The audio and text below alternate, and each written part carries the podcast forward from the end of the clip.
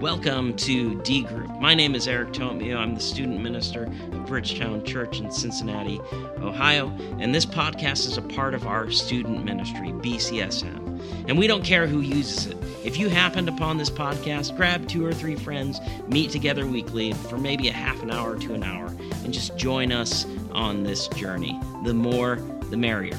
Now let's get to it.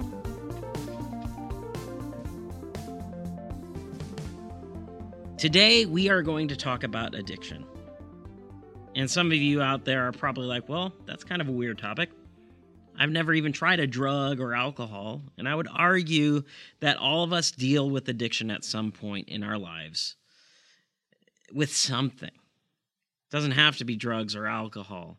What I mean by that is that all of us fall into a trap of unhealthy behaviors or habits at times because we get led down this path of thinking that this thing is of the ultimate importance. And maybe we don't frame it that way in our minds and but that's when that's that it's the most dangerous.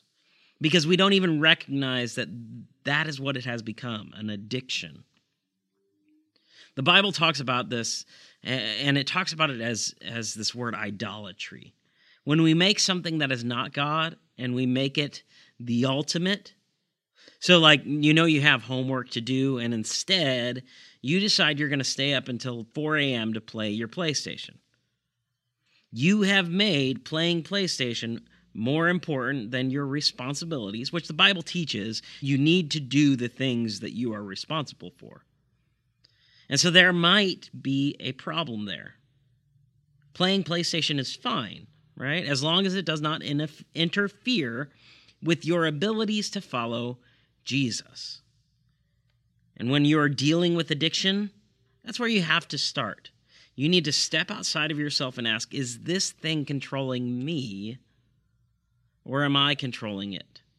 And if it is controlling you, you need to admit that there is a problem.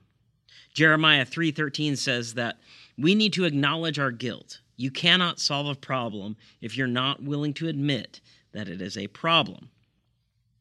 That's hard to do, right? Sometimes it is hard to know what has taken the ultimate throne of our hearts. But in moments where you are not sure, ask God to help you figure it out. The Holy Spirit is here to help us, and sometimes we just need to ask for some help and listen to the Holy Spirit. But when we find out that it is a problem, it is not enough to quietly acknowledge it to ourselves or even just to, to, to pray about it. We have to tell somebody else, a, a human being, and that can be the hardest thing to do. To admit that you are not perfect to another human being is a very, very vulnerable thing to do. It is a very, very courageous thing to do. But if we decide that we are going to go it alone, we are still allowing that thing to control us, to keep us trapped in this cycle of shame. And we won't be released from that shame and guilt unless we open up. When we isolate ourselves from other people because of an addiction, it doesn't help. An added benefit is that when we tell someone, we get someone else on our team cheering us on.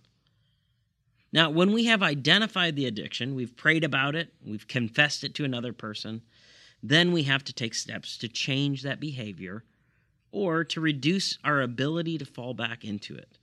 And that can be as simple as unplugging the PlayStation or moving it to a different room where it would be less convenient to play into the early morning but it is also helpful to replace it with something healthy. So don't just stare at the wall, because then you're just going to be like, well, I should just go play PlayStation. Maybe pick up a book or read the Bible. All of this is difficult, and I'm not pretending like it's not. Breaking habits, doing something new, it takes a lot of work. And so we need to depend on God's strength to get us through that. 2 Corinthians 10 3 through 5, it says, For though we walk in the flesh, we are not waging war according to the flesh. For the weapons of our warfare are not of the flesh, but have divine power to destroy strongholds. We destroy arguments and every lofty opinion raised against the knowledge of God and take every thought captive to obey Christ.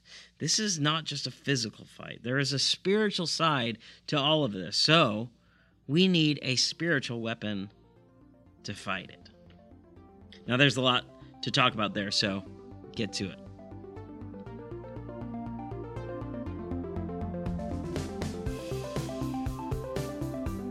Thank you for listening to this D Groups podcast out of Bridgetown Church Student Ministries. We appreciate you listening. If you want access to those discussion questions that go along with this, uh, go to bcsm513.com and click on the link that says D Groups at the top of the page.